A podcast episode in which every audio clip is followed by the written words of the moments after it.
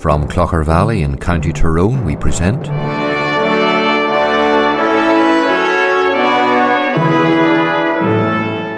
Let the Bible speak.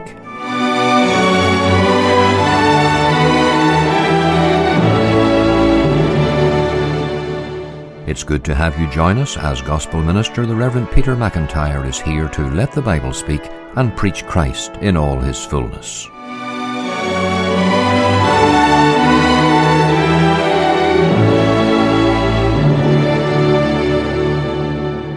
Good afternoon, this is Peter McIntyre with you for the next 15 minutes. Today we're going to be thinking about the subject of confession.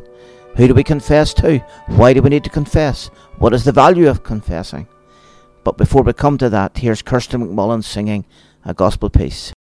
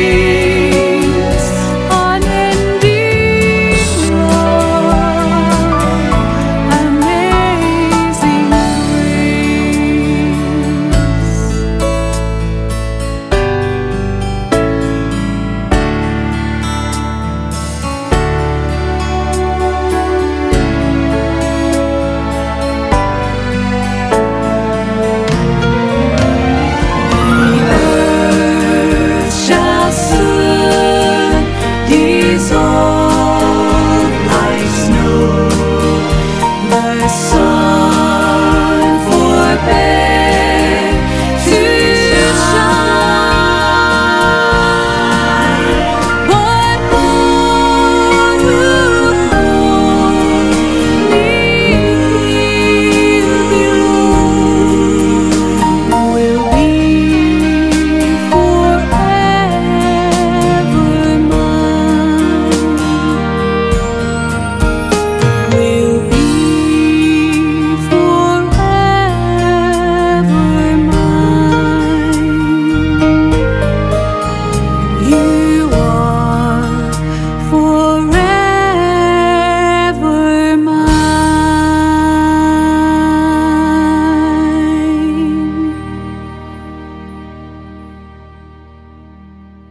Today I want to speak to you upon the subject of confession.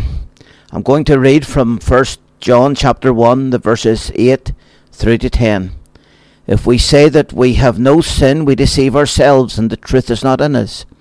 If we confess our sins, he is faithful and just to forgive us our sins, and to cleanse us from all unrighteousness. If we say that we have not sinned, we make him a liar, and his word is not in us. Let's think about the reason for confession first of all. We need to confess our sins because we are sinners. This is the first, the obvious reason. If we say that we have no sin, we deceive ourselves and the truth is not in us. If we confess our sins, He is faithful and just.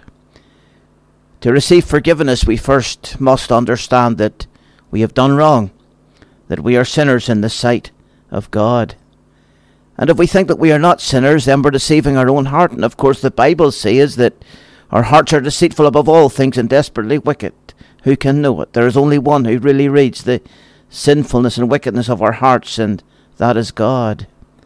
There are sins of the tongue, sins of action, sins of thought. Failure stares at us from every corner. There are sins of commission, the things we actually do. There are sins of omission, the things we fail to do. And we must be sensitive to our sin. And we cannot know God unless we have that sensitivity unless we feel the burden of our sin. Therefore, the reason for confession is very straightforward. We must admit to our sinfulness. And then there is the requirement for confession.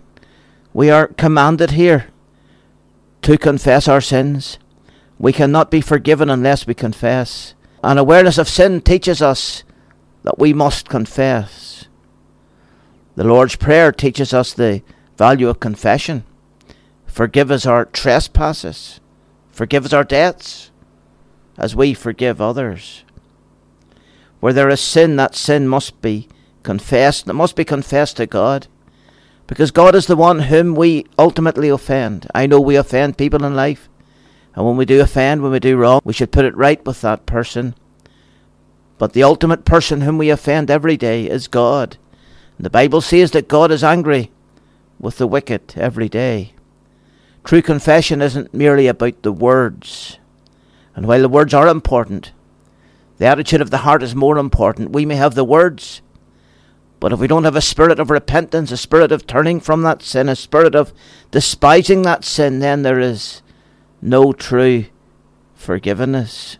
We come to God because God is the one that we have wronged, the one that we have hurt. David did this after he committed adultery with Bathsheba, and his sin was pointed out to him. He cried unto God in the Psalm 51, Have mercy upon me, O God, according to thy loving kindness. According unto the multitude of thy tender mercies, blot out my transgressions. Wash me thoroughly from mine iniquity, and cleanse me from my sin. For I acknowledge my transgressions, and my sin is ever before me. Create in me a clean heart, O God, and renew a right spirit within me. Cast me not away from thy presence, and take not thy Holy Spirit from me. Restore unto me the joy of thy salvation, and uphold me with thy free spirit.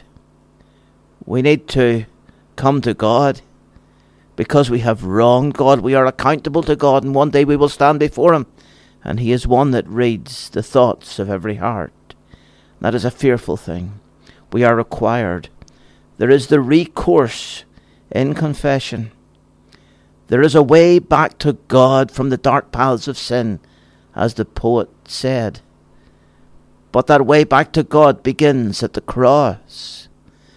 We are told here if we confess our sins, He is faithful and just to forgive us our sins and to cleanse us from all unrighteousness. And how is it that we are cleansed? In verse 7 of this same chapter, St. John says, But if we walk in the light as he is in the light, we have fellowship one with another, and the blood of Jesus Christ, his Son, cleanseth us from all sin. It is the blood that cleanses us, the blood of Christ. But our Saviour, who sacrificed himself, is no longer on a cross. He is risen again.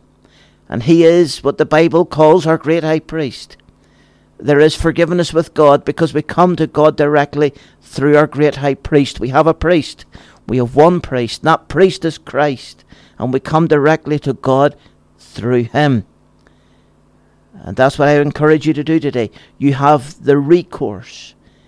You don't need to come to me or any other clergyman. You come to God through Christ, and right where you are, you have that recourse. You feel the burden of your sin, the pain of your sin, the shame of your sin, the guilt of your sin. You come to God through Jesus Christ, who shed his precious blood for you, that your sins might be washed away. And then there is the remedy. The remedy through confession. We are told that God is faithful and just. If we come to God through Christ, He is faithful. That means He honours His word. He will forgive all those that come to Him, all those that come to Him out of a genuine heart. There is none that He will turn away. The Bible is filled with great and remarkable promises. Come now, and let us reason together, saith the Lord. Though your sins be as scarlet, they shall be as white as snow. Though they be red like crimson, they shall be as wool. God can do what no one else can do. No one else can remove the stain of sin. No one else can take away the guilt of sin. God does this very thing. He is faithful. He promises so to do. He is just. He is faithful and just to forgive us our sin. How can it be just to forgive a sinner? How can it be just to wipe the slate clean? How can that be justice? Because the justice was satisfied on the cross. Whenever Christ took the guilt of our sin, a great transaction took place at the cross. Christ took our sin that we might have his righteousness. And that's the just part of it. Our sins have been punished.